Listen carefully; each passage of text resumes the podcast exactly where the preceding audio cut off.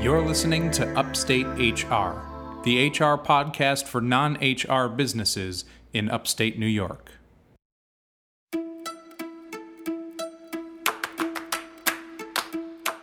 Negotiations are tricky by nature. Employees need to feel valuable, and businesses need to grow carefully. Today, we'll talk about what's important to both sides at the negotiation table and how to walk away with dignity and valuable compromise. We'll also hear more valuable insight from Megan Cole alongside Matt and myself. Stay tuned.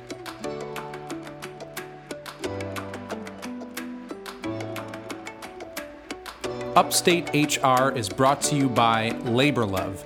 For only $8 a month, you'll receive a new labor law poster automatically every time there's an update. With Labor Love, you'll never have to worry about poster compliance again. Visit laborlove.co for details. Labor Love, love what you do, leave the labor to us. And by Burr Consulting LLC. In today's world of ever changing and evolving labor and employment law, payroll processes, employee relation issues, and the complexity of a work life balance we all face, understanding and addressing these issues can create multiple challenges in legal liability. Burr Consulting offers you affordable human resources consulting for both profit and not for profit organizations. Visit burrconsultingllc.com today strategically aligning HR as a partner for the success of your business. Now let's get started. So, today we're talking about negotiating with your employers, or as it were, with your employees. If you are the employer, you are the HR manager. Um, negotiations are, are touchy things, and it's it's one thing to negotiate with somebody who has not been offered a job yet and trying to stick to your guns about what you're going to pay or what your business can afford. Um, it's another thing, certainly, to negotiate with uh, current employees who are looking for a raise or looking for more incentives and that kind of thing. So um, let's start with just, uh, you know, I guess your side of it, Matt, has been um, with the experience of negotiating for businesses, right? Or for your for yourself as an employee? Well, I think a, a mix of, of everything. Okay. Uh, you know, as the HR rep for an organization, um, you know, as an employee myself, leveraging what my what I bring to the table, and then uh, negotiating against labor unions as well as the the management representative. So I've had, uh, I guess, a wide range of experience in negotiation. Okay, and. Uh, well, let's start with um, what's been the most fun that you've had at the negotiating table on either side. uh, I think I think creativity is fun. It's it's trying to put a deal together that works, um, you know, for the company and the employee. I'm always thinking of uh, alternatives on, on how to negotiate what's going to work for the employee and what's going to uh, work for the employer.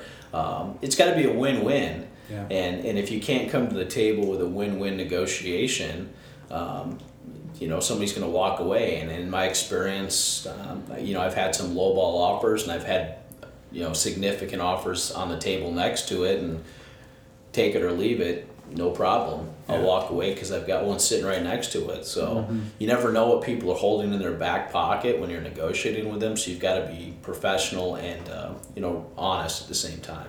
Yeah, and I think that's key. Remembering that there are two sides to the to the negotiation, and therefore, kind of remembering that um, if you can structure something that benefits both right. sides, you're you're gonna have a, an advantage of maybe getting met somewhere in the middle. Whereas if you walk in the door and you're only thinking about what you can get out of the conversation, yeah. you're probably less likely to walk away with anything. Right. You know, I don't want to call it low ball, but offer a low figure to start and not being, you know, real upfront with with the person, hey, what's going to make you happy? I think it's easier to have that discussion. What are you looking for versus throwing a number out there? I always when I negotiate for a company, I'm always asking that question up front. Now, if you're the employee, if you're smart, you're going to throw it right back at the person. What's your range? Mm-hmm. Every company should have a range, in my opinion.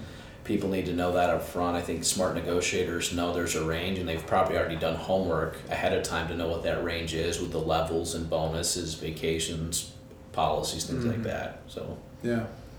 Now, um, have you ever been in a situation where, you know, it's a current employee, they're looking for a raise or they're looking for more benefits maybe, and um, not somebody that you want to lose, but maybe somewhere where they can't meet them what what they're asking for? You know, I've had a couple of experiences where it's it's uh, current employees um, that might have taken on more responsibility or, or looking to advance in their career where they have uh, you know they they do want to range or they do want to get you know closer to a midpoint or start to get towards the, the higher point in the in the range and, and that's a delicate conversation because you've got to be uh, be aware of the internal equity uh, and budgeting too. You can't you can't outprice yourself and start paying way too much money. You're, gonna, you're gonna put yourself out of business that way. So it's definitely a delicate conversation to have. Um, you know, and, and they need to me if you're walking into your boss's office, um, you know, with that type of demand, what are you doing differently to get that type of money? You know, I mean, I when I was an HR manager in Michigan um, my boss asked me to take on, you know, uh, the security department, and that was another ten or eleven direct reports. And I, I you know, I was up front and said, "We're, we're going to talk about my rate, my salary, before we I even agree to doing that." And you know, that's a that's a big change in in um, uh, responsibility, right? So I was direct up front. This is what I'm looking for. You know, I did end up getting a five percent increase out of it because I would, you know, held my ground and said, "Look, you're asking me to take on a bunch of uh, responsibilities, so there's got to be some incentive for me as well." Yeah. Now, if a company can't uh, come up five percent, can you throw an additional week of vacation? Vacation costs a company basically nothing, in my opinion. Um, vacation, sick time, something like that, where there is an, an added value. Maybe paying for a certification or training, something you know. You get creative in those situations. So So let's arm uh, the companies here for a minute with a question about what's most important to employees. So I think you know if, if a if a business owner, if an HR manager comes to the table and they want to keep somebody in place, they want to keep a current employee, but maybe can't meet all of the demands or the, the things that they're asking. Um, how do you get at the heart of, of like what's most important so that you can get sort of the most bang for your buck then Well, I think I think companies assume organizations assume that money is always the driver for people. Yeah. Uh, in my situation, it was because I owed seventy four thousand dollars in student loans, so Yeah. I took the highest offer and negotiated for all kinds of sign ons and everything else. Yeah. At the time, it was important to me. Salary was important. Not always important to people, right? Um, Work life balance is important. Maybe working from home remotely one day a week is important to someone. An additional week of vacation, a paid vacation might be important to them. Continuing education might be important to them. Um, student loan repayment program might be important to them. Uh, something like that is- there's a lot of value.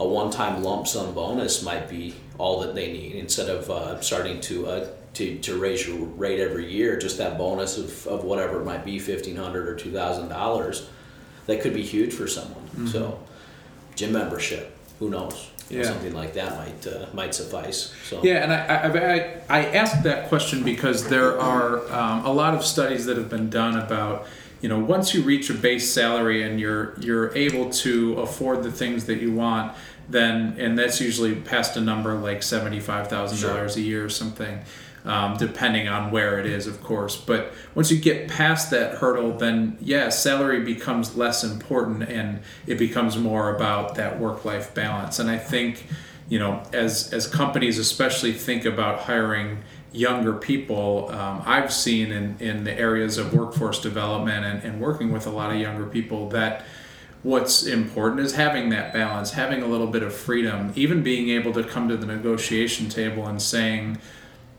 okay, you can't offer me any more money right now, but um, as long as I'm getting the job done, can I have a little bit more flexibility Right. in my nine to five? That Yeah. kind of thing might go a really long way. Yeah, and I mean, I mean, you're absolutely right. I, you know, I think that it's twofold. Some people are money driven. That's all. You know, they're very competitive. They want the, you know, the McMansion and the BMW, and and I think that um, in the millennial generation, it's going to be a switch in mentality where it is more of a work life balance. But again, it depends on the person, and I, I, think. Um, you've got to know the person and kind of what, what's important to them. But you know, at the same time, I'm never uh, afraid of asking what's important to you. You know, how can we make this a win-win situation? And maybe it is flexibility. Maybe it is a, a, a day a month working from home. I mean, some of that stuff is is very engaging to people. Um, Yeah. It depends on the person. Again, you've got to be consistent with what you you know the deals you cut with people. But um, you know, I, again, there's value in in, be, in becoming creative with these uh, negotiations as well. Yeah, and it becomes kind of seems like it becomes then more of a compromise than maybe a, a negotiation, which they're similar words Right, but right. with different connotations. Yeah, and I mean, I think negotiation. People think that it's it's a very, uh, you know, us versus them or me versus the company type of uh, mentality. In union negotiations, a lot of times it is depending on your relationship. But um, if you're open in, in in your communication and discuss things up front and know ahead of time what's important, you know, you're you're going to have a deal done pretty quick, and, and it's going to be a win-win for both play, both the employee and the employer depending on policy, you know, you Yeah. can't you can't all of a sudden start giving a week an additional week to someone and not the other person because then you get into legal issues and things Yeah. like that. So Yeah. I like that question though. What's important to Yeah. you so that, you know, if it's just that they're struggling with their cell phone bill, maybe you can put them on a Mm-hmm. Yeah. business phone plan or something. I, you know, I recruited a high level like senior engineer methods guy from Washington to come work in in uh, in Michigan and he'd worked for our organization in another plant for 20 25 years and I asked him right up front, you know, what what's it going to take to get you back to the Midwest? He told me the salary, the number of weeks of vacation. I mean, that was it, man. There was no negotiation Yeah. because we needed the talent in the in the organization, and boom, general manager said give it to him, and that was a done deal. I mean, Right. it was. Again, it depends on how bad you need someone as well, right? Right. So, And I think it's important as human resource professionals to recognize that you can be the advocate. Um, I know, speaking as a millennial, that sometimes it's hard for us to walk into the negotiation because we're thinking that all we can negotiate with is compensation. Yeah. Um, and you know, those of us who are reading blogs and things are kind of up on it, but everybody else is, you know, we're walking into negotiations with human resource managers who maybe fall into a different generation Yeah. who can guide us, can offer us a little bit of guidance and say, okay, I can't give you 5%, but I could give you these other pieces. Yeah. Um, and I would say on both sides, don't take the first offer, ever. Okay. Um, both as the employee and as the employer, because chances are you're missing something. yeah. Yeah. I- Almost always. Yeah, and I've done that, you know, tw- once or twice in my career. I've looked back as, as regretful decisions where I've taken on much more responsibility in, another company and gotten basically a lateral pay move. And, and, you know, it's something that I look back on and say I really failed in that negotiation. And I mean, again, it, a fail is just a lesson. You know, it, you can't look at it as well. That was a terrible decision. Well, we all we all make terrible decisions, right? So, um, so, so there's definitely benefit to having the practice and experience, but preparation's key in these situations. You need to have questions uh, up up front. You need to know what's important uh, to the employer and the employee, and have it listed out, and, and come with facts and data. And this is what we can do, and and uh, be as open as you can during the process. Yeah. Thank you for listening to the Upstate HR podcast.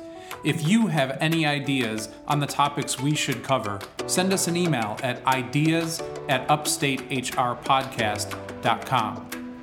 Tell your friends and coworkers to subscribe in the iTunes podcast store. And thank you for listening.